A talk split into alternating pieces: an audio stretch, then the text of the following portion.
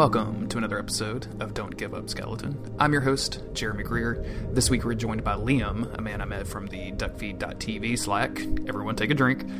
Uh, Liam is a musician from Australia who, uh, so we naturally get into a conversation very quickly about music and how it relates to the Souls games. Um, there's some personal stuff in here, so you know some stuff about alcoholism and things like that. So if you have uh, any kind of issues with that, just be on the lookout for it. And I wanted to give you a heads up. As always, if you'd like to come be on the podcast, send me an email to dguspodcast at gmail.com. Thanks, and I hope you enjoy the episode.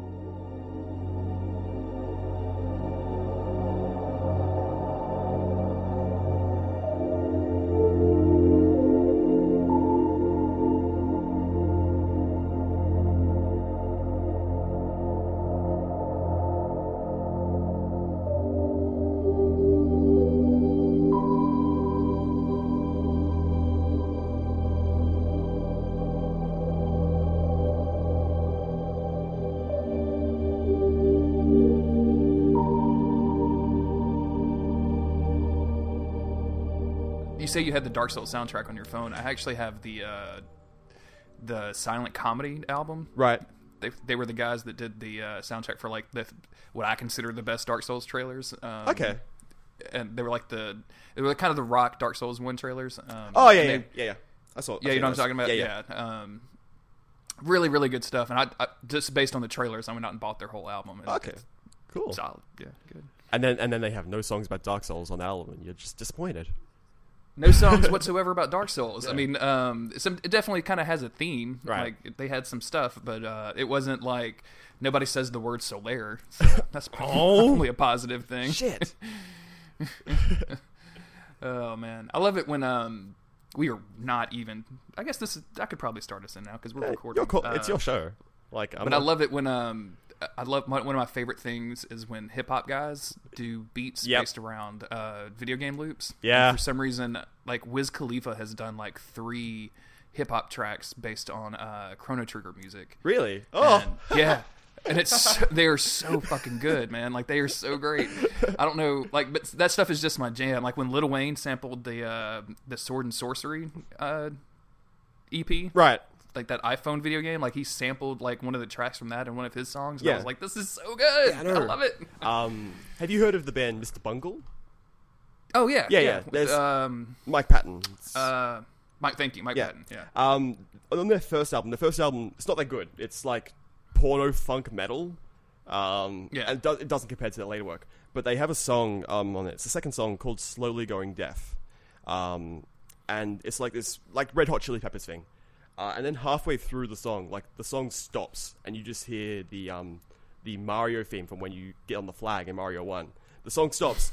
it's just, that theme just plays for 15 seconds, and then they go straight back into like funk metal about like finding someone's dick in like a popcorn bag or some shit like that. Sure. Yeah. Um, yeah. Yeah. And it's really typical Mike Patton. yeah. Um, and it's really out of place, but also like having that sort of reference point to something familiar is um, it's played for humor in a way that's really refreshing. Um, he has another project called uh, Fantômas. Yes. Yep. So, and their second album, or their second album to me, actually, I don't know much about the band. I had their first album, which is their metal album that was based on horror movie themes, Yep. stuck in my CD player for about a year and a half. So I have that one memorized. Their Yeah. second one, I think it's called Suspended Animation, and it's basically like a kind of hard metal album, but built around all of these like Looney Tune sounds and gags. Ready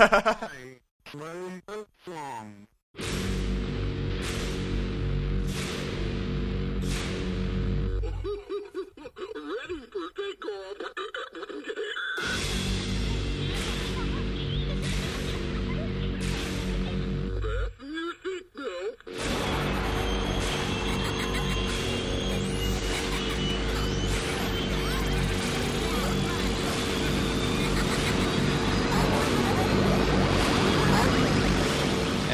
It's absolutely delightful. And kind Oh. of like you said, like it's played for humor in a really interesting angle. Like it's not Yeah. like it's not like goofy, but it's kind of com- I don't know. It's hard to explain without you listening to it. But just like crazy like hardcore metal and then kind Yeah. of weird noises. Like it's just it's fun. Um, there's also, uh, like just thinking about that theme, there's also a band that I really, really like called um, Disco Inferno. Um, they're a British post-punk, post-rock '90s band, um, and their music was built by constructing samples out of um, other people's music. So they took the pickups out of their guitars and drums and replaced them with MIDI pickups. Um, and usually, when you do that, like you hit a note and it'll play a piano note or like a keyboard note or something. Um, but when these guys would like strum a G chord, it would be six like samples of fireworks going off or cameras or like the sound of like some someone walking through snow. And um, the first thing you hear on their most popular song, which is called um, "It's a Kid's World," um, it's like the drum loop from "Lust for Life" by Iggy Pop, slowed down, and then it stops for a moment, and then you hear like a dozen children's themes being played at once from the guitar player, like just strumming his guitar madly, and it's like Wow. like all these things like clashing onto each other, cutting each other off, um, and it sh- like it shouldn't work because it sounds totally chaotic and messy, but they somehow managed to make a pop song out of a broken drum loop and a dozen children's themes all laid on top of each other. And then the chorus hits, and there's a different dozen children's themes. Oh, excellent. Yeah. Okay, good. Yeah, because you know you don't want to get bored. great. You don't want to get bored. So, um, we, we are obviously you, you've obviously got like a big background in music, and you, you mentioned earlier you were making this EP. Yeah. Um, are, are you just to bring it back to the Souls games? Oh, like, yeah. How do you how do, how do you view the soundtracks to the Souls games? Like, and I and for the listeners out there, um, you've only played Dark Souls one, two, and three. I- I am- Demon yes. Bloodborne, right? I'm a PC guy. I have watched Okay. Bloodborne and I've watched Demon Souls speedruns, but I've not actually played Mm-hmm. them. And I think that's actually pretty important. Um, because I think like one of the integral things about Dark Souls is um, the lived experience of playing the games. Um, uh, like watching watching the games doesn't really give a viewer like the um, the experience of actually trying to fight through the difficulty of these games um, which I'm sure like people who are listening to this are familiar with, like the idea that Dark Souls is difficult, and it's actually it's not that hard, but it's like learning how to sort of get familiarity with the um, like the control scheme and sort of um, the embodiments that's involved with playing these games, um, and I think the music in each boss fight or each area is really integral in sort of um, influencing how a player will actually go about acting within that physical space. Um, thinking about mostly about like Dark Souls three themes at the moment because that's like the stuff I'm like most familiar with like right at the moment. Um, I don't think that soundtrack is amazing. I think it's playing off a lot of um, uh, like it's like a criticism that's leveled at Dark Souls 3 is that it plays off a lot of things from Dark Souls 1 and like doesn't earn sort of the nostalgia points that it's sort of given through referencing things from Dark Souls 1. Um, but I think the music, um, when it's done right, it influences play in a really interesting way that the best themes from Dark Souls 1 do as well. Um, and the, the one I, the, the thing, the ones that I'm thinking most of um, are Deacons of the Deep, which I think is a tremendous, tremendous piece of music. Um, This is really convenient because I just listened to the Bonfire Side chat on Yeah. this, and they played the boss music. Like, so I've literally heard this song earlier today. yeah, uh, like So, good choice. that. That wasn't like um, that, that that wasn't like intentional at all. We totally planned that out. oh yeah, of course. Um, yeah, sure. But but like the criticism labeled of Dark Souls three is that it's full of bombastic choirs and timpanis, and it's all like big, dramatic, over the top, um, like big bombastic music. And the Deacons from the Deep theme is actually like really quiet and creepy and eerie, and it fits that boss fight a lot because you're not fighting a big giant monster that's thirty foot tall. You're fighting a bunch of deep corrupted monks who are in this dark sanctuary, and you have to like fight through the corpses of like their comrades as they tr- like transfer souls between each like monk and the monk monk. It's a monk, right? yes, Yeah. sure. Um, yeah, it's been a couple of months since I played that fight. Um, but like the the music and the way it shifts halfway through the fight, like influences the pacing of the fight. Because once it goes from just these generic monks to Archdeacon Royce, like the music, it doesn't speed up, but it gains an intensity that sort of influences the player to like have to like really speed up their actions and sort of fight with a sense of urgency, which is also um, developed by the implementation of curse orbs in that fight by the extra monks that spawned by the side.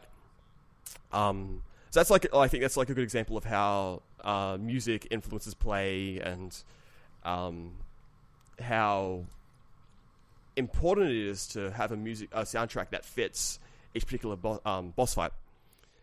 And I think Dark Souls three mildly succeeds at most of that.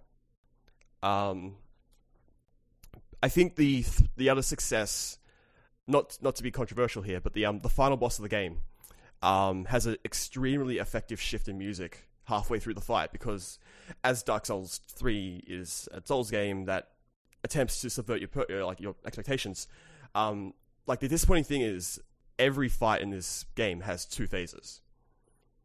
Um, which I was like kind of not like I was a little let down by by that final fight. I was expecting like after I got through the second phase, oh, is something else going to come? Oh no, the fight's over. I just beat Dark Souls. Eh. Um, but the, the like the See, emotional. I can't. I, man, I cannot disagree with you more on, on, Yeah? that, on the, the on the, the you're talking about the Soul of Cinder, like when Yes. Gwyn's theme comes in for the second phase. Yeah, that I remember playing it, and I don't. It's funny because I was I, I was literally just editing a podcast where I was talking about this. So sorry, listeners, you to hear me say, tell the same story twice. But um, I remember like being in that fight, and there's I don't know if it was just because I was kind of worn out. Um, because the end of a Souls game is always a slog. Yeah. like you kind of have to. You, you realize like you're at the last like two things you have to do, and you're like, I have to do this. I've done everything else. There's nowhere else to go. Yeah, I totally I'm agree. ready to be done with this. yeah, Um, so I don't know if it was just that, and then the the double whammy of like the last two bosses in that game having two health bars. Yeah. um, both of which are a surprise. So like I get down, I you know I, I get this dude down and I kill him, and he like respawns with all of his thing, and then like Gwyn's theme starts playing like mixed into this weird discordant thing. And people have told me that like I need to listen to that outside of the fight. That I need to go like listen to it separately. And I should probably go do that sometime and just listen to that the actual song. Yeah. But man, at the time I remember just like, oh really? Fucking really? like, ugh. Um, like and I just I was really deeply unsatisfied when Gwyn's theme comes came on. it, it- like I, I went into that fight and I saw the fight going on. I was like, something's up here. This looks really, really familiar. And then I got killed like ten times in a row because I'm bad at these games. Um, and then I got to the second part and it hit, and like Gwyn's theme started hitting. And I just went, oh, oh, I know exactly what to do here. Um, I this this like reminds me of like the intense positive experiences I had playing Dark Souls One. Um, and it, it like and emotionally like really got me. Um, and that, I think that's because like I primarily focus on like the experience of play when playing these games. I don't really place that much importance into like lore or story. So like as unsatisfying as Dark Souls three lore may or may not be, like for me in that like that period of playing the game in sort of an intense like week, um, and getting to this final area and being like suddenly confronted by something you've seen before, it like it just hit me really really hard in a way. And like I, listening to it outside of that um, boss fight, like I listen to that when I'm walking like down to the pub, um, because of- you know, of course you do. You want you want to be prepared when you Sure. go and play trivia. You know, you don't want to. yeah, oh yeah, absolutely. you know. Yeah, yeah. and like it holds up really well. Um, I think. Uh, I think the dynamism and sort of how the music changes within each boss fight, um, like that's lost a little with the soundtrack, but I think still like the actual composition and the recording those songs is still like very well done.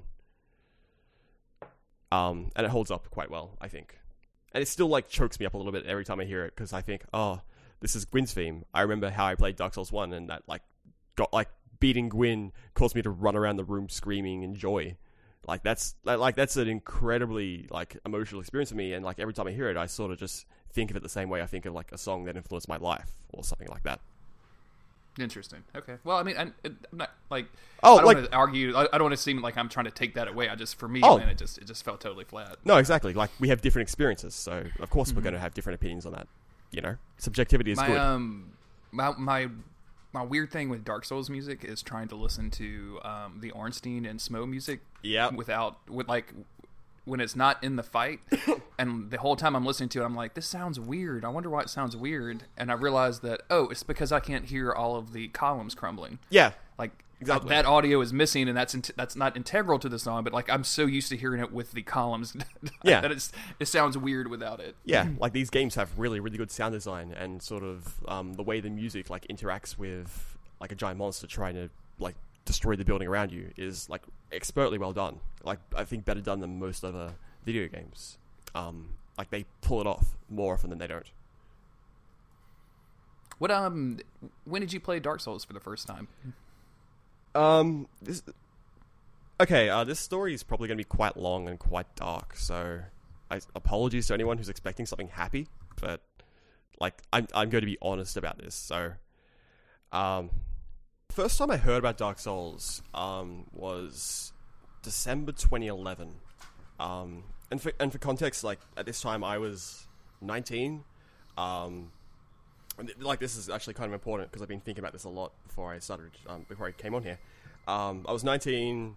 Like I've always been kind of like a shy, somewhat socially awkward kid, but this time like I was like the like you know like the the kid at uh, university who's not the coolest kid, but who's like kind of cool. Yes. Yes, I was like that guy. Um, Okay. So like life was pretty good. Um, and I was getting back into games because I'd gone off. A, I'd gone on a long hiatus because I just didn't have a PC to play games on. I just bought like a gaming PC, a gaming laptop, like a year ago or a year prior to that. Um, and I was listening to Giant Bomb's Game of the Year podcasts. Um, they do at the end of the year. And Patrick Klepek brought up Dark Souls as like a game of immense difficulty, immense like like all the misnomers that are given about Dark Souls. Like it's obscure and it's difficult, and you won't be able to finish it. Yada yada yada.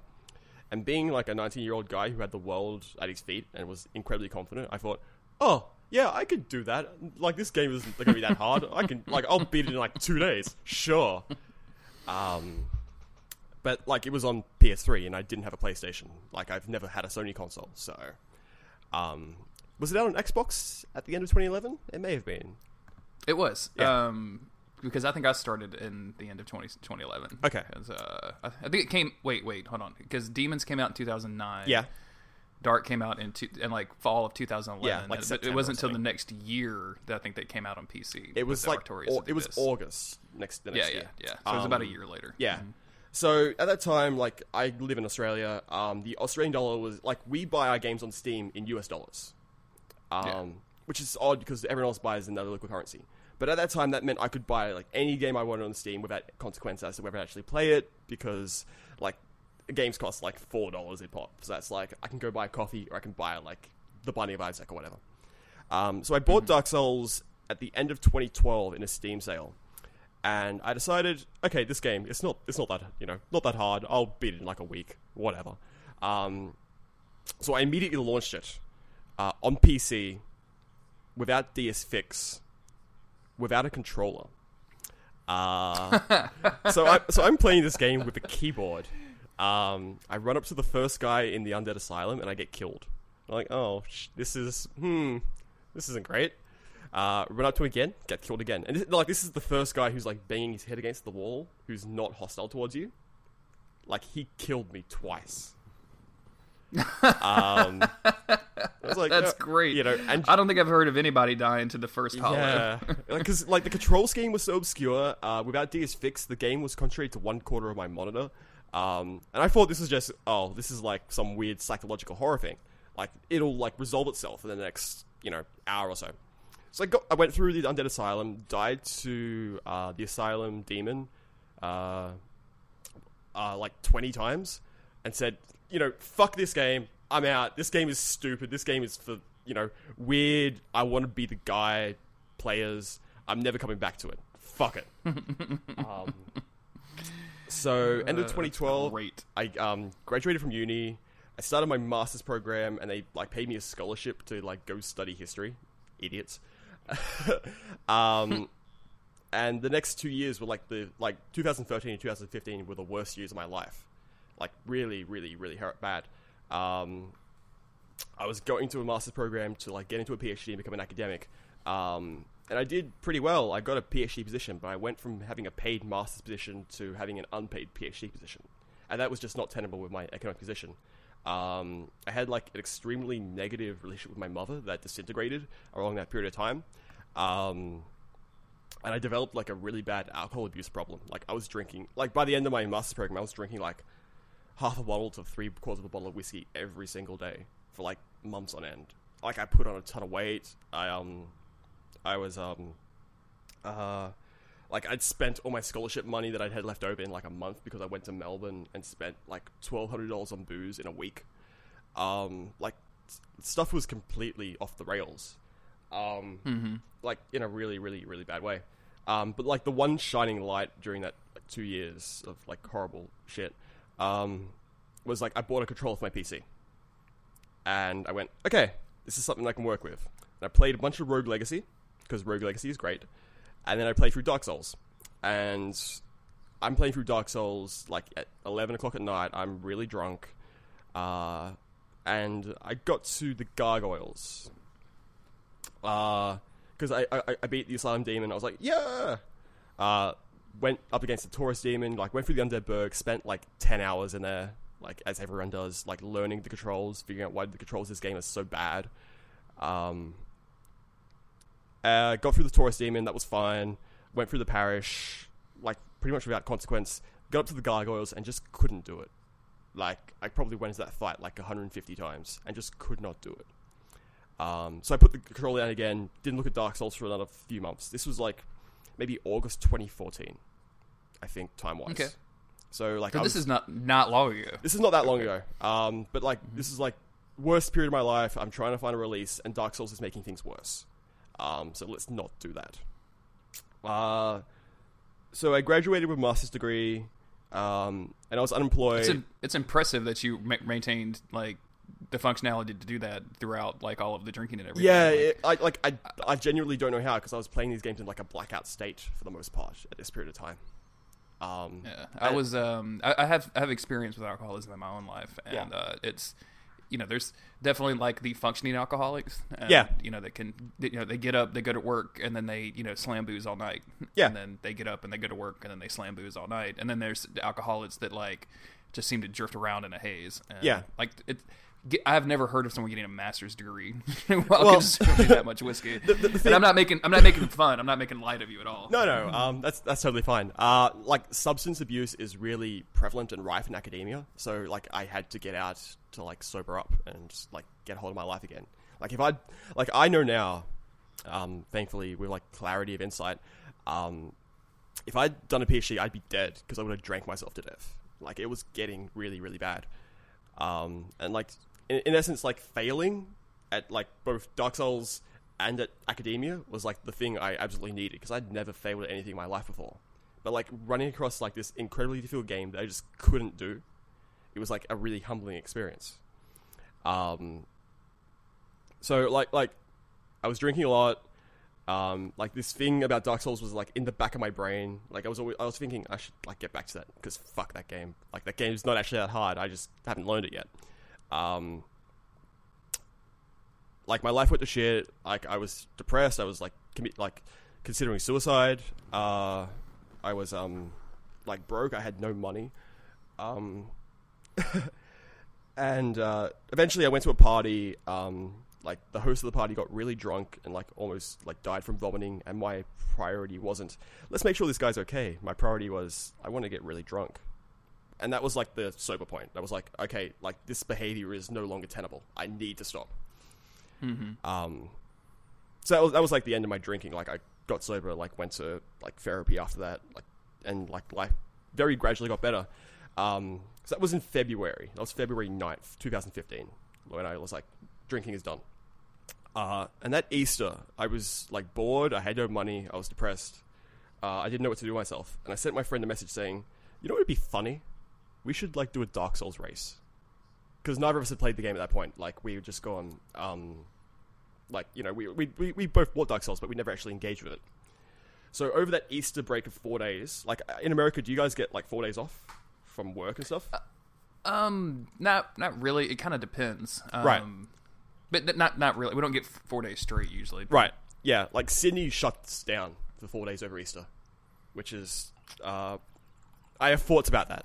I, I'm not particularly pro it, but a four day holiday is always good, except when you're Yeah, nobody nobody is ever going to complain about a holiday, regardless Right, if yeah. it's for you know, um, you know, if it's for Jesus getting up in the desert, or if it's for you know somebody like you know becoming a president or something like you know Lincoln's birthday. Like, Yeah. okay, sure, I'll take that day off work. Like, that's fine, whatever. Like, I Yeah. don't, I'm not going to argue against it. Yeah, Yeah. Anyway, I'm sorry. That's no, that's that, that's okay. Um, so I sat down and I like played Dark Souls for like 12 hours every day. Like start a new character. I started with the master key, and which is important because you know how everyone in Dark Souls does the mistake of going to the catacombs first. Yep. Um, so I'd gone through like the undead asylum, and I was like, "This isn't working." I'd gone to the catacombs, and I went, "This is this isn't working." But I didn't remember those things because I was playing these games like completely tanked each time. So I got the master key, and instead of going up those places, I went down. Uh, and I went down through Blighttown and got promptly demolished by Quelaag as the first boss. Okay. Um, and went, uh, I, no, I want to put this down, but like I know if like if I don't play it and I don't finish it, it will always be hanging over my head. So I like put like twelve hours a day into it every day. Um, and I remember like finally getting to the gargoyles, going, "All right, so wipe my brow.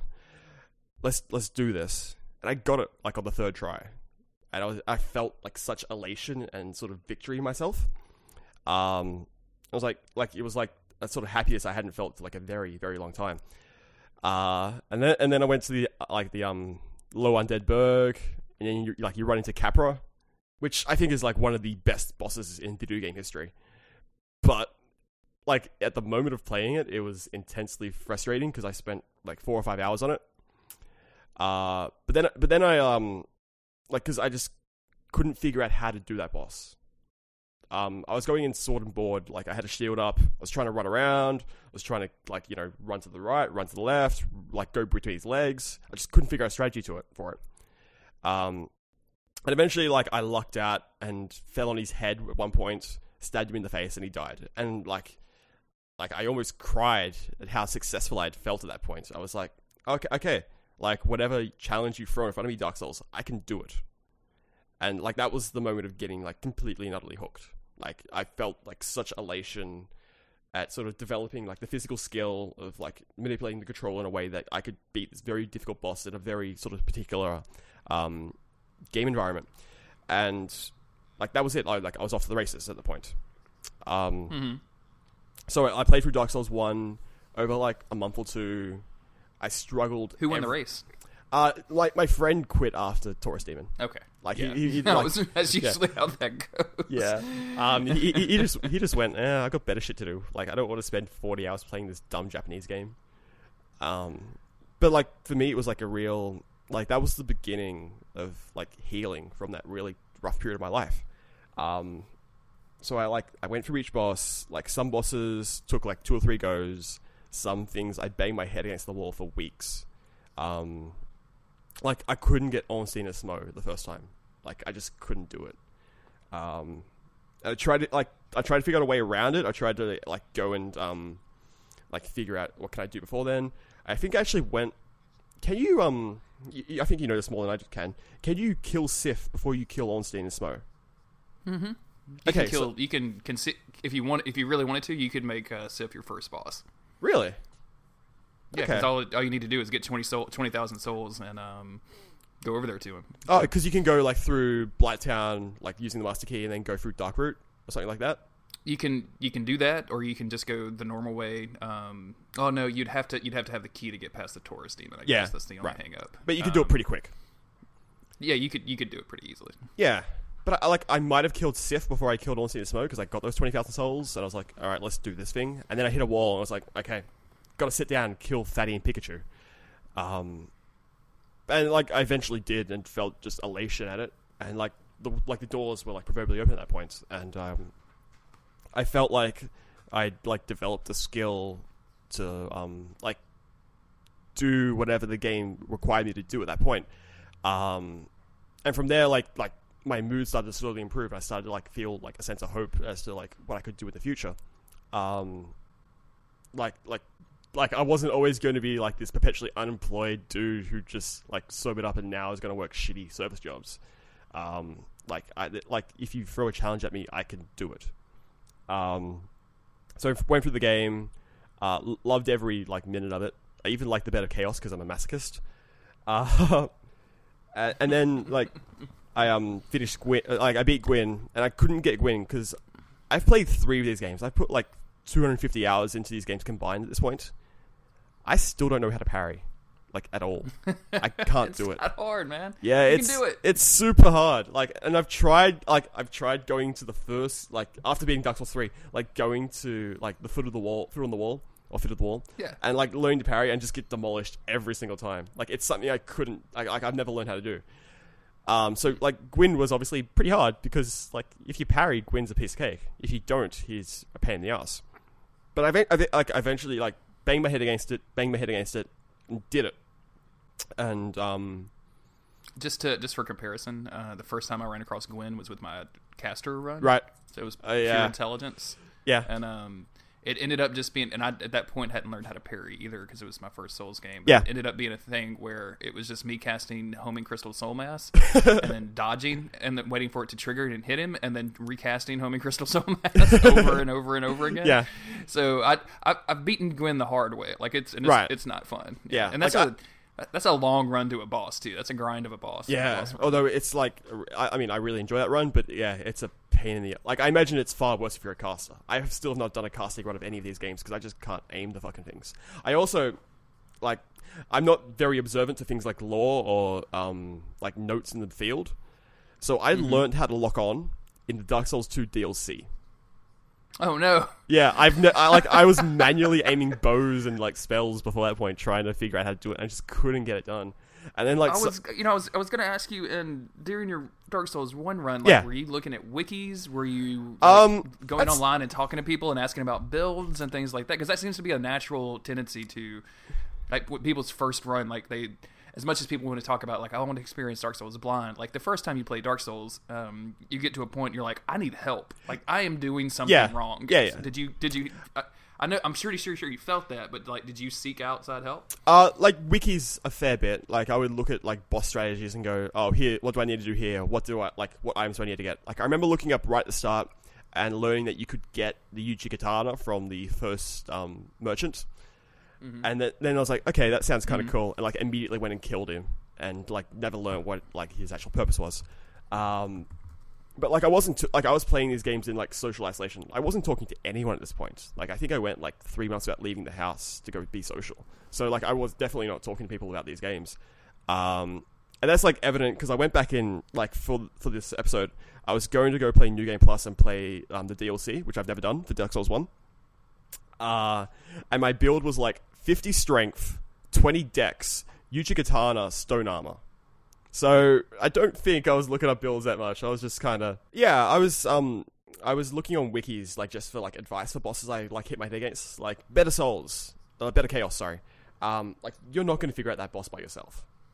Like that's just Yeah. an impossibility. Because I got I got the first two bits pretty good. I was like okay, I can do this, and I just couldn't like I went to the boss. I had done no damage. Uh, it's throwing its like roots at me. What am I meant to do here? That's like a period. That's like a sort of thing where I'd look up a wiki.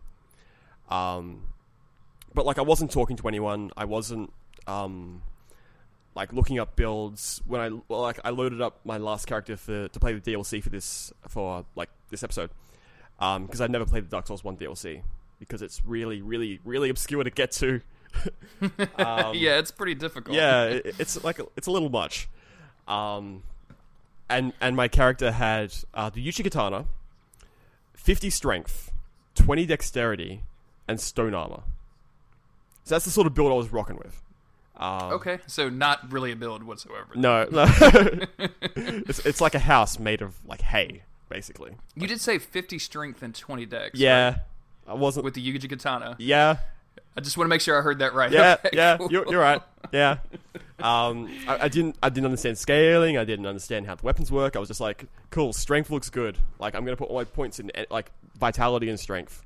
Um, and I'm If, not I, doing any if I'm stronger, I can swing my sword faster Exactly. and harder, and I will do more damage. Yeah. and if I'm stronger when this big thing hits me with its axe, I'm not gonna die as fast, right? right, exactly. So um, Sure.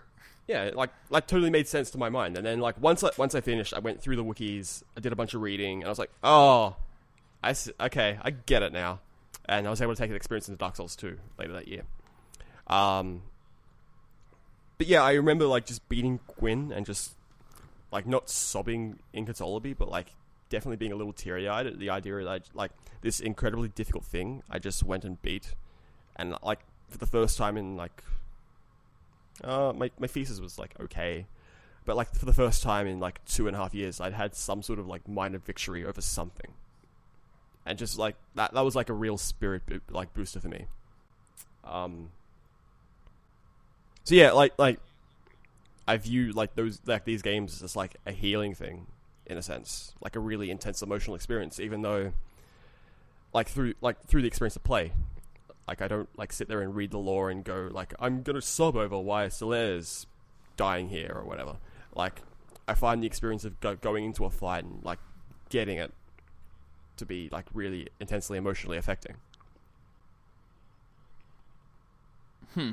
That's you know I don't think I've ever heard of on this podcast yet. Um, there, I don't think I've ever heard of anybody identifying that much from an emotional perspective with you know triumphing over a video game. That's that's a really that's a powerful thing. Yeah, it's something like I'm thankful that I've experienced it here, but it's also ruined all other video games for me because I haven't felt it since. Um, You got that soulsitis disease. yeah, yeah. That- um, this is what happened with me in Skyrim. Everyone told me, "Oh man, Skyrim's so amazing, you'll love it." And like, I played the first five minutes, and as soon as they throw you off the truck or car or, the cart Yep. or whatever, uh, and you have like a like a little thing where you have to fight. I was like three seconds into the fight, saying, "Nope, nope, yeah. just gonna pog system back up and send it back." Not, Yeah. not interested in this whatsoever. Um, I played Fallout 4 in between playing Dark Souls 1 and Dark Souls 2. And like I like before playing Dark Souls, Fallout was my favorite game franchise of all time based on New Vegas. But playing Fallout 4 was intensely disappointing based on like my experience with Souls because I'd go into a fight and it wouldn't have any stakes. It wouldn't have any um like um no gravitas. no Like, gravitas, was yeah. no- yeah. The, the world didn't ha- really have any weight. It was very obviously a video game. Yeah. Um, Yeah. and like there was also like in the VATS system, say like there's always some element of luck or some element of like RNG or number generation or like there's some element of the fight that's outside your control. With Dark Souls, like you can do any fight with any build. Like it's possible. You just need to be good enough to do it. Like I don't know or don't believe that there's any element of luck in a Dark Souls boss fight, and that's an incredible thing when pulled off well, which Dark Souls mostly does really well. Like when you beat a boss in Dark Souls, it's not because you got lucky and you hit it in the face a couple times. As much as it may feel like that, it's because you learnt how to counter the boss's patterns, you learnt how to learn the boss's tells, and you develop the skill to um to uh really become better at sort of engaging with the mechanics of the game. And I think that's a really Well, you, you learn how to exploit those. The you learn how to exploit the boss. Like, Yeah. you learn how to counter all of his attacks. Yeah. Like, okay, you're gonna you're gonna you're gonna swing overhead in this big smashy fist, and I know I have to dodge three times, and then I can strike twice, and then I need to figure out what you're gonna do next. Like, Yeah. it's, it's learning the, that kind of push and pull of combat, which is incredibly satisfying. yeah. a lot of people that I um, I talk to about Souls, they they always cite like that they played it for the first time, and then they bounced off of it, and it was like the most difficult time in the world, and then they saw Yep. someone else playing it at like some sort of weird challenge run, and thought to themselves, and the one that I, I've heard the most, I think, is. Um, it's, it's from a lot of my English crew that uh, there was some pantsless run called No Pants Man, I think, or Right. Pants Man. Um, Yeah. and like I remember, I've had several people tell me like I watched that and thought, well, if that dude can do it without pants, and, and just for the listeners, I'm talking about in the game. I'm not. I'm not talking about Yeah. what people are actually dressed dressed as. But if Well- that dude can do, do it without using like you know leg armor, like I should be able to do this just with all full of armor. Yeah, So, exactly. like th- th- that's a the, the skill based combat and like the the fact that like it's not there's some bosses that get a little iffy on the RNG um but Right. like But that's in terms This- of like this- patterns, more than just like oh, Yeah, exactly, hit me. yeah. Like for the most part, anyway. Da- I think Dark Souls One is a little guilty of RNG in regards to hitboxes, but we'll get to it. Like it's well we I mean it's it's I, I kind of find that Dark Souls one has the the best hitboxes or hurtboxes Oh. out of the whole game. I do uh, not out of agree. all three of them. I really do not agree. I, I find two is the two is all over the place, um, and I think my perspective on this may be skewed with PvP, and I'm, I'm not sure Right. if I do a lot of PvP. no. I, I Um, only did PvP with Dark Souls Three. I've never done. I never summoned before Dark Souls Three or anything like that. I always just did these games. Oh, so you didn't really play any multiplayer at all? No, not really. Um, Nice. but I, like doing this new game plus run, um, it really sort of like um, enveloped, like sort of like really demonstrated the importance of like learning a boss's mechanics. Um, because like I went through Anor Londo, new game plus, like the same shitty build I used to play the game the first time. Uh, and you know those like gargoyle things that can't fly, Like, Yeah. yeah, I got like hit when they weren't anywhere near me like twenty times and killed, and but then like and like got really really frustrated. Like left it for a couple of days, came back, still got hit a bunch of times when they were nowhere near me because like their scythe like went through like something six six inches away from my arm or something. Uh, then I went and I did the Anor Londo Archers first time. That the New Game Plus, and then I went and I beat Ornstein and Smough first time, New Game Plus, and that was like the encapsulation of like, okay, I've developed the skills to do this, and I could do this if I put my mind to it and I focus, and like, like Ornstein and Smough, like it's a boss, I spent hours doing in new game, but now that I've learned a bunch of skills, I've come back to it with increased difficulty difficulty level. Um, like I can do this pretty easily, even with a shit build in you know New Game Plus where they get more HP or whatever. Um, and that and like like by the end of like even though I've done that fight a few times and I played through Dark Souls one a few times, when I beat that fight for the first time on New Game Plus, like I was shaking with excitement afterwards, just because I couldn't believe I'd done it. Like that's the effect these games have on me. It's like it's like some sort of like drug overdose or something. Well, it's it's. I mean, it's like uh, like you, you just get so into it. Like Yeah. you know, you just have to like just unclenched afterwards. Like your your whole body is like heat up and like just tense Yeah. because you just want to get it. This goddamn time, God damn it. Um. the the biggest part of the biggest and I'm- know you haven't played Bloodborne, but there's some enemies Yep. in Bloodborne that are towards the end of the game that have like zillions of health, uh, Right. zillions of HP, versus like you're and you've been cursed with half of your health, Yeah. and it's like at the time summoning in those areas was kind of broken. So when I was going through them, Right. So I had I was doing it all solo. There was basically no chance of ever summoning anybody. Yeah. And, um, it like I I have them up on my YouTube. Like two of those fights were both were like ten minutes plus, Yeah. and it's ten minutes plus of like maybe being able to withstand one hit, like some hits, or and then you know, but most of the hits that would hit you would be like no no no no you're not you- you're gonna it's just it's instant death Yeah. and uh coming off of those and just being like just finally winning after trying so many times and like going like eight or nine minutes in and then fucking it up towards the end like that's Yeah. that's the worst thing in the world like oh my god and yeah it's Yeah. so frustrating but when you finally do it it feels so good Yeah, like, and that's the pull. The thing that pulls me to these games, like the like risk reward of emotional response, and um, uh, like being able to like learn how to do this thing within this sort of like this body you've like um, you've um taken possession of.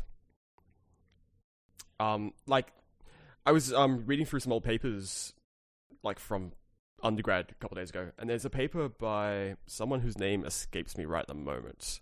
It's uh Iris Young, and it's a paper called "Throwing Like a Girl." It's about like uh, feminism and how the embodiment of existing inside a woman's body it like influences their physical action. So like a woman can only throw so hard because she has like like the tendons in her arm are such like this strength or whatever.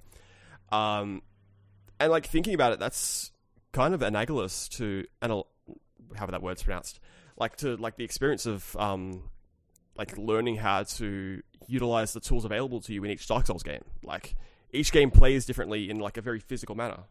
Um, and so you have to like go back and learn every like every time you go back into a game. You have to learn how that particular game like plays, how like the roll distance goes, how each character swings, how each weapon is different from game to game. Um, and like that experience of like learning how to inhabit sort of the virtual body is also like it's a really interesting, cool thing for me to sort of try to sort of get a grip on. Um, and and like going back and playing Dark Souls one and two simultaneously for soul level one runs, like the difference in how like those games play is so evident when you go back. oh to the sort of absolutely yeah. Like yeah you- there's they made they made like and I know some people don't like Dark Souls 2. I, I really like Dark Souls 2. they're Um, wrong. They are so wrong. I don't like Dark Oh. Souls 2 as much as some people, but I like Dark Souls 2 a whole lot. Um, You're also so wrong. but I can handle that. I don't mind being wrong. Um, I've been called worse by better. yeah, So I'm not worried Aw. about it. Wait, was that an insult? Um, but yeah. yeah, th- those games play dramatically different, and like the what's weird about Dark Souls three is that they like left a lot of those lessons on the table, right? Yeah. like they they they they really improved the core gameplay, and I think in some cases they you know made some of the core gameplay a lot worse. Um, Yeah. but like Oh, some of the things that they did were, were absolutely brilliant design decisions, and I was really hoping that they would stick with them for Dark Souls three. But it was it's very very apparent to me now that like they they listened to the fans' reaction, and unfortunately they didn't listen to the right fans' reaction. Like, Yeah. I, I want them to go back and listen to uh, like Bonfire Side Chat and not go read Reddit. I Yeah, think that would exactly. be like if they go took their lessons from Bonfire Side Chat and not Reddit, like we'd have a much better Dark Souls three at this time. Like you should just get a Dark Souls game that's designed by Roars. That's what we all need. Yeah. Oh yeah. Absolutely. Great. That's another fucking cat, podcast that the cat's going to be mentioned on. God damn it. Sorry. no, I'm, I'm missing. I, there's a running joke I have Yeah. about uh, like never going to be more of a podcast superstar than Roars is. Yeah. So- Well, Nor, nor should I. I don't deserve it. No, you don't. don't worry about it.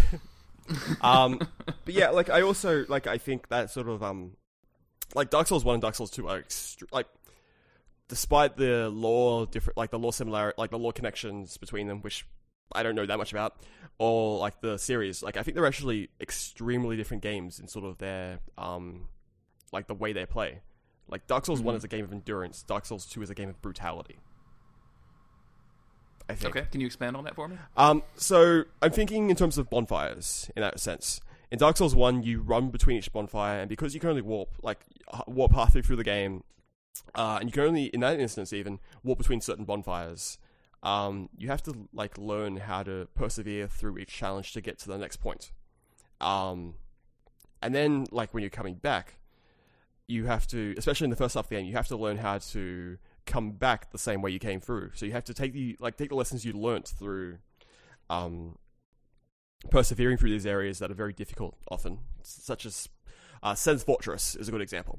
Um, You have Mhm. to learn how to um, go through each trap, react to them appropriately, um, endure to that really an irritating bonfire halfway through the level, like up outside. Um, Mhm. And then once you get there, you have to figure out how to get through to the boss, like get past the um, like the demon, like the giant who's throwing bombs at you, and that's pretty easy. Mhm. But then, like, if you want to come back, you have to figure out how to do all those traps in reverse, unless you find the shortcut. And that's like that's the thing that you have to like, um, you have to learn how to. E- each like section of the game works in a discrete manner, but you have to work learn how they, um, how to go through them backwards and forwards, and like every little thing about them. In Dark Yeah. Souls 2, because you're warping between bonfires and you can warp back at any time, uh, dif- I think the, I feel like the difficulty is ramped up considerably because you only have to get through each area once, um, unless you're looking for secrets or something like that, or you're backtracking because you get a um a Fragrant Branch of Yore you want to explore a new path. But um, because you only have to go through each area once, they ramp up the difficulty considerably in a lot of areas, especially in like the one the one I always think of is Iron Keep and the run up to the Smelter Demon. Uh, Oh my god. that is a brutal, brutal run. Um, in vanilla or scholar? uh, I've only I've only played Scholar, so Okay, yeah. In in vanilla, it's slightly less bad. Um, Right. Like there, there's less Alonne Knights. Uh, Yep. Or alone, alone, whatever. Yeah. Um, but there are there's a archer or two. Yep. That are positioned in such a way that you can't really get to them, so you have to dodge the arrows while you're dealing with the Alonne knights. Like Yeah. in both versions, it's hell. Like it's it's a grinder. Like it's it's very much a grinder. Yeah, but like I eventually like despawned all the enemies that area because it was so hard, and the run up is actually pretty quick. it's like a ninety second run up or something like that. Like if you don't have any enemies in your way, it's very quick. But with all those enemies in your way, it's like a fifteen minute ordeal to try and get past them all. And then you run into the smelter demon, and uh, not to be like impolite, but fuck the smelter demon.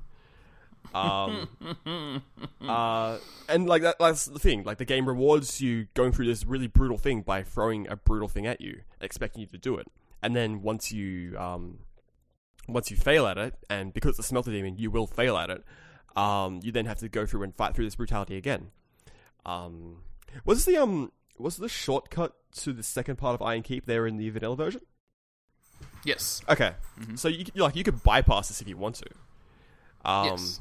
but like just, the- it's totally an optional little side path. Yeah. Um, but you are you are rewarded with that like middle of the road bonfire. So like, Yeah. once you have that, like it's Is there not? But there's also a bonfire from uh, what's it, Belfry Sol or Belfry Luna that you can go through. That's the bonfire I always used. Um, um for some reason I thought for it's Belfry Belfry Sol, but for some reason I thought like you the way that that was positioned, you had to drop down to it, so like you couldn't get out to the main level like without going through Belfry Sol from that bonfire. No, I, no, I might be wrong. It's, no, you, it's been a while. uh, you might have to. I can't remember, but I do remember I I beat thought, the I thought they had, I thought they had kind of segmented out. Like it was one of those like um, thigh high, uh, you know, barriers that your character, who is a Yeah. giant warrior with 50 strength and 20 dex, can't surmount. You know, Yeah, exactly. can't jump. yeah. Um, but yeah, like I beat the old Iron King before I beat the Smelter Demon. But then I felt, okay, this game's gonna throw brutality at me. I'm gonna do it because I am a badass motherfucker and I can beat this game. So fuck you, Smelter Demon. I can beat you. And I spent so long on it, but I eventually got it. I think I beat. I think I beat the Smelter Demon after I beat Nashandra, maybe. But I was like so determined Wow. that I do. Like I was so determined because I felt like I needed that experience to fully get, um, like the fullest out of that game. Um, What um, just a, a question, kind of off the beaten path, since we Sure. started this whole conversation with about music. Um, Yeah. like, do you prefer the soundtrack to Dark Souls two over Dark Souls one? Like, are you kind of into it? Do you also have that Um, one on your phone, like you talked about? Um, I don't have either of those soundtracks on my phone. I think the, Oh. I think the Dark Souls one, like I've, I've only got the Dark Souls three one at the moment because um, it's like like I delete all the music on my phone every few months. Um, Gotcha. Okay. yeah, So, like, I, I I just try- I try and- earlier. I, Sorry about yeah, that. I try. I may have like misspoke. Like I try and cycle things out. I'll probably put them back on at some point. I think the Dark Souls one music is more iconic. I think the Dark Souls two music is better. Okay. That's, Um, that's a fair point. Like I, if I was going to put uh like that soundtrack on to listen to, I'd put the Dark Souls 2 soundtrack on. Um especially the DLC. I think the music in that is especially strong. Like um the few Night sound- Everything in the DLC is especially strong. Like that's that, the that might be best my part of Dark Souls 2. that might be my favorite thing in games. Like that DLC ever.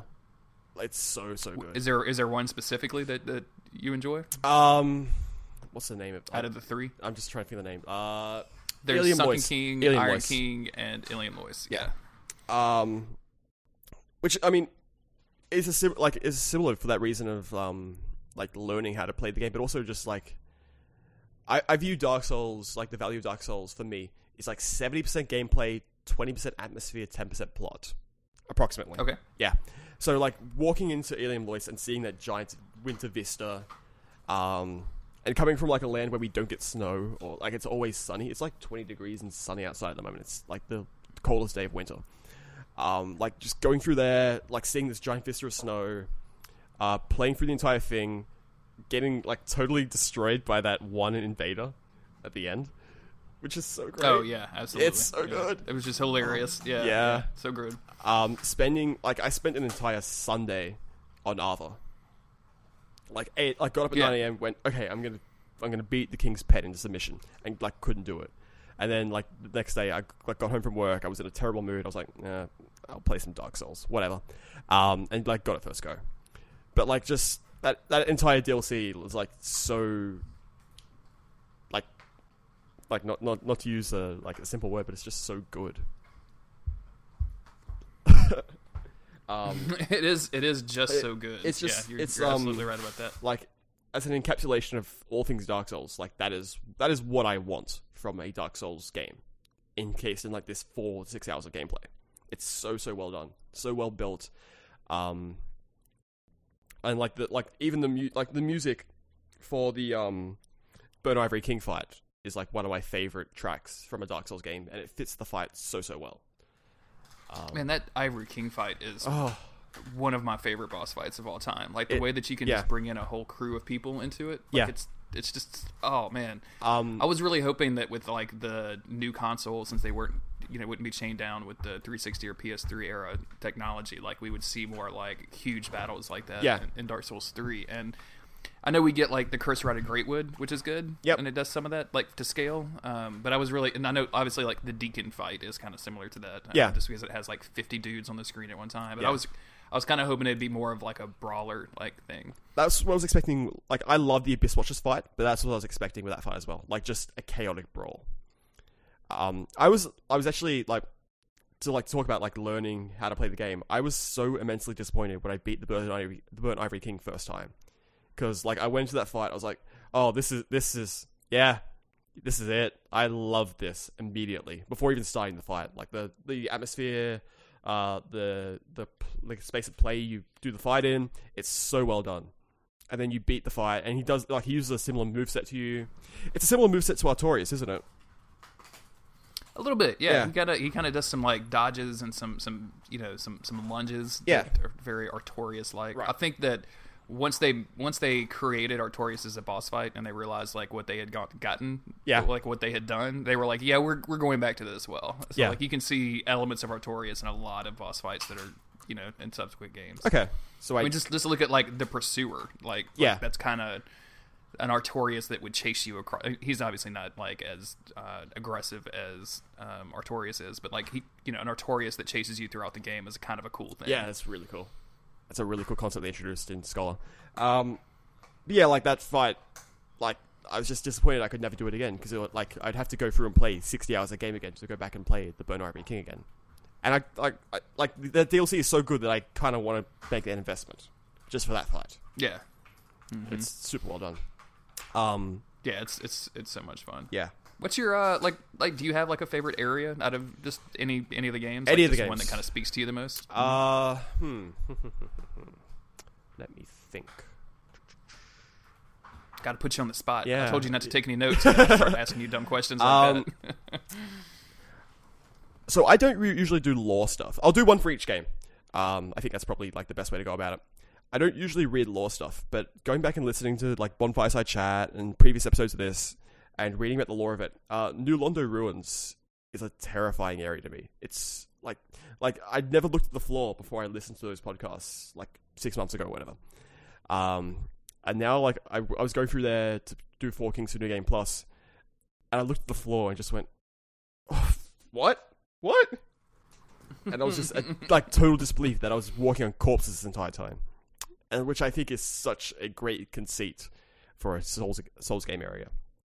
Uh, You talk about you talked about sound design earlier, like that, Yeah. that subtle crunch. Yeah, ugh, like, ugh, I was like, I never noticed that the first time I was playing through it because I just obviously wasn't listening or anything. But like this time when I was going through it, like when I heard that crunch, I went, "Wait a minute, don't tell me." Am I? And I looked down. I was like, "Oh, damn, Shit, no, I don't want to. I really, really do not want to do this. I don't want to walk on dead people for the next two hours." Um, so like that's like my favorite Dark Souls one area. Uh, Dark Souls two. Um, outside of Eleum Loyce, which is like a really, really great area, and like maybe Mhm. one of my favorites in games. Um, probably um, Heide's Tower of Flame. really. Yeah, It's an interesting one to choose. I just think it's really pretty. Like, like It is. It is probably one of the best looking areas Yeah. out there. I remember getting out there like for the first time, and even on the 360 at, the, at that time, like it looks really, really great on the PS4. But Yeah. like, on, even on the 360, I was like just stopped and was like turned off all the HUD elements and just like yeah, l- looked. And I- I like- Tried to I- get some weird camera angles. and I wasn't expecting to find that so early in the game. I like, I know they usually save those vistas for like kind of a way in. So like going to the 2nd Mhm. area of the game and just seeing that, I was like, this is really, really nice. And like, Yeah. like I like that like as much as I think Dark Souls 2 is my favorite game of the series, like it's not so much as one area that stands out in the base game. It's just like it's consistently amazing the whole way through.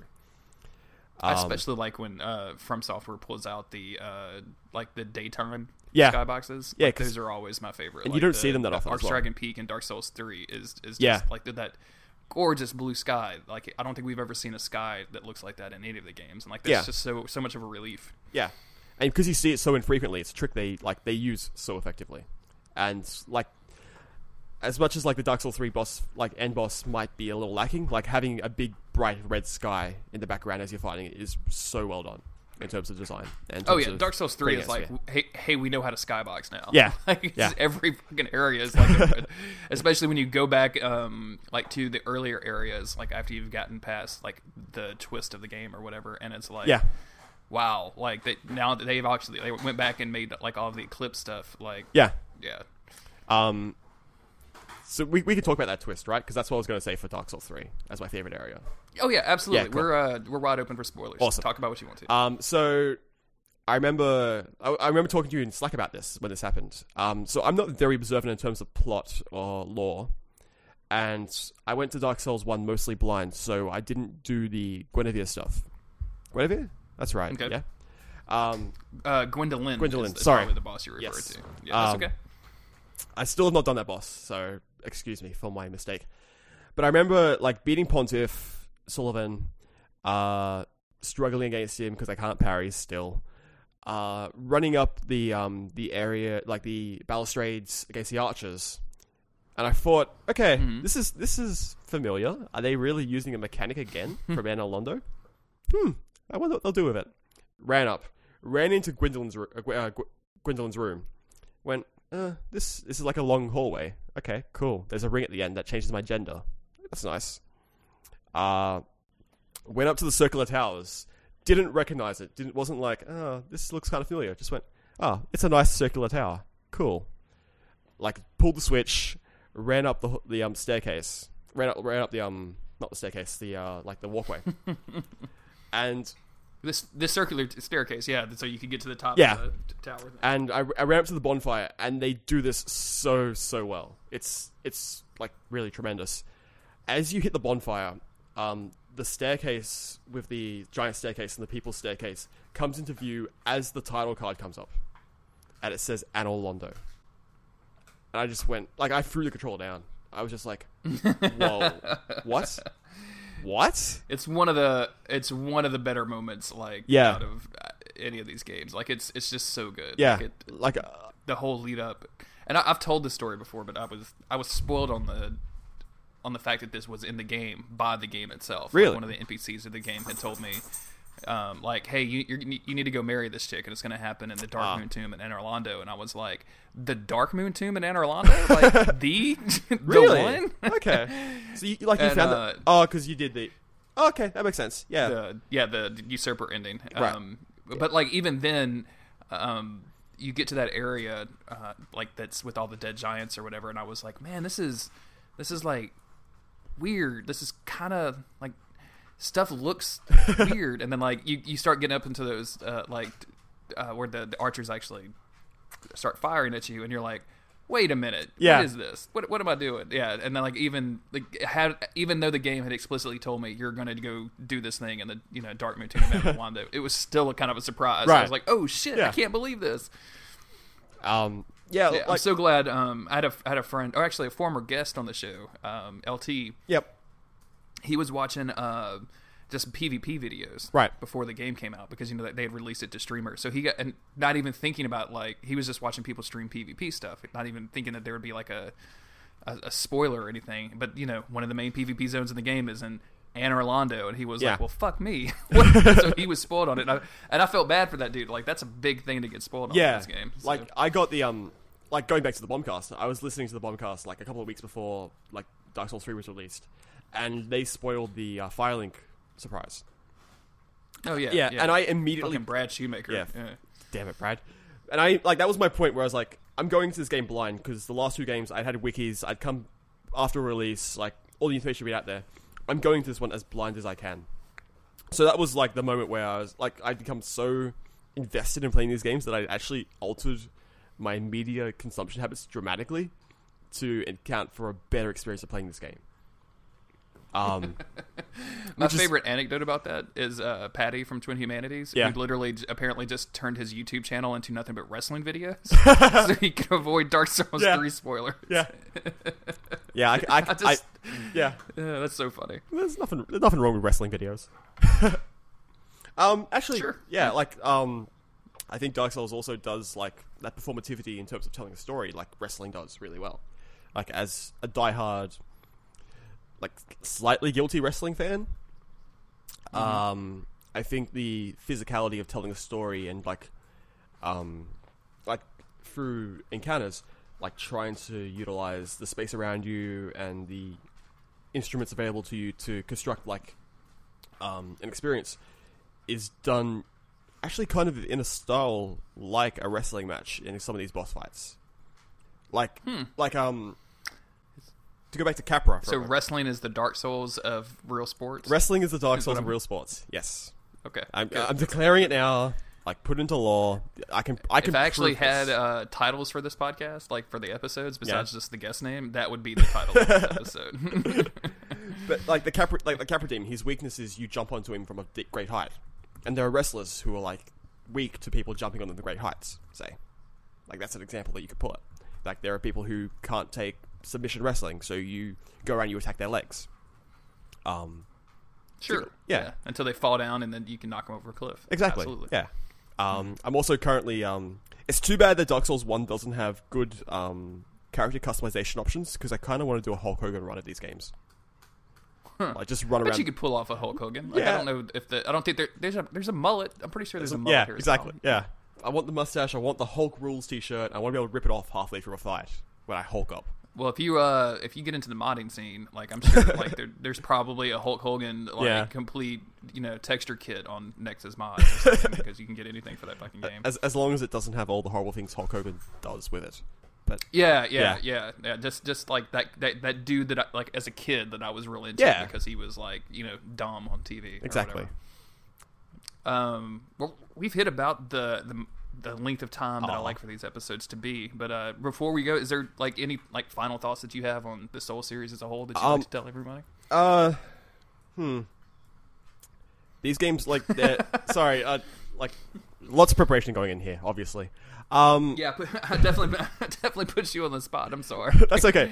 Um, I think just they're really, really special, and um, I think sometimes people when they uh, like um when they like analyze these games or do speed runs or like data mine for these games, uh, they sort of lose sight of like how um like like the experiences that these games could give to players, and like I'm currently considering going and buying a PS3 to play Demon Souls and only Demon Souls, like making a hundreds of dollar investment to get more of the emotional experience that I got out of these games. Um, and I think that's like that's a really important thing, but also something people kind of maybe lose track of a little bit. So, I guess like I just uh like keep an eye out for like the experiences you can have playing these games and try and be open to like other experiences. Like these games, like not to be cliche, but these games in a way they like saved my life in a really powerful way. Um, so like when, when you're like saying that the Fume Knight is a great boss or a bad boss, like I guess just allow for like variance in opinion and variance in difference, like different sort of perspectives on a thing, and like be open to the idea that these games like they are so like so special. Um, it's really difficult for me to explain to people like um like my friends that Yeah. really aren't into video games um that like telling somebody that I've run a Dark Souls podcast and people are like what's Dark Souls and I'm like well this is going to sound real dumb but Dark Souls is actually kind of an important game in my life like Yeah. it's changed like like it's it's like fractions of a percent like the, the most important thing in my life like no- nothing like that but like Yeah. you know I don't I wouldn't be doing this podcast I wouldn't have ever done a podcast which is now like one of my favorite things to do if it wasn't for me killing dudes in Dark Souls 1 PvP Yeah. like like it- it's it's easy to sound cliche when you say like these games are important or these games mean a lot to me but like I think people actually have real experiences and like as weird as it sounds life changing experiences Yeah. it. so Like- I, I, I don't think that's a I don't think that's cliche at all like my best friend plays Dota, so he like I don't think those games are very good, but I also don't think they're capable of the emotional experience that Dark Souls is. Um. So yeah, like be open and don't be cynical. I guess would be the thing. That's like my- that's probably good advice for everything, Well, and not just yeah. Dark Souls. where can you uh, Where can people find you on the internet? Ah, this has you been a lot of fun. You have Jeremy. places you, you'd love to plug. Um. Yeah. Uh. All right. I, f- I feel dirty plugging things, but sure, why not? Uh, you can find me Yeah, on d- do the thing. Okay. You can find me on Twitter at let me just get the name up because I changed it recently. Uh the Ghast Rewind. So T H E G H A S T Rewind. Um and to put pressure on myself to finally finish a thing. Um if you would like to listen to the thing that I am currently recording, which is of a musical ver- nature, you could find that at Dead Man's Spelling, all one word, uh, at .bandcamp.com. And that will be a thing that will be out hopefully before this episode goes up. I don't know. Like I'm, creativity's hard. Okay, I'm working on it. It's, it takes it takes a while. It's really hard. It's really really hard. It's super hard. Yeah. Yeah. Um, this episode, just to let you know, I mean, it'll be probably a couple of months. Yeah, that's maybe. cool. So I've got- I think got time? like number. You got like I've got like fifteen or sixteen of these, of these books that Oh, need to go God. out. So that many weeks. Yeah. Okay, so I I, know, could, it's I could, I can like go and sit on the beach for a while. Sure. Yeah, yeah, just wait till the last minute. Definitely. Okay, yeah. That's what that's what that's what I do. Yeah, Why yeah. procrastinate today, which you can put off tomorrow? Yeah, go, yeah. Don't, don't, don't give me that idea because I might just do it.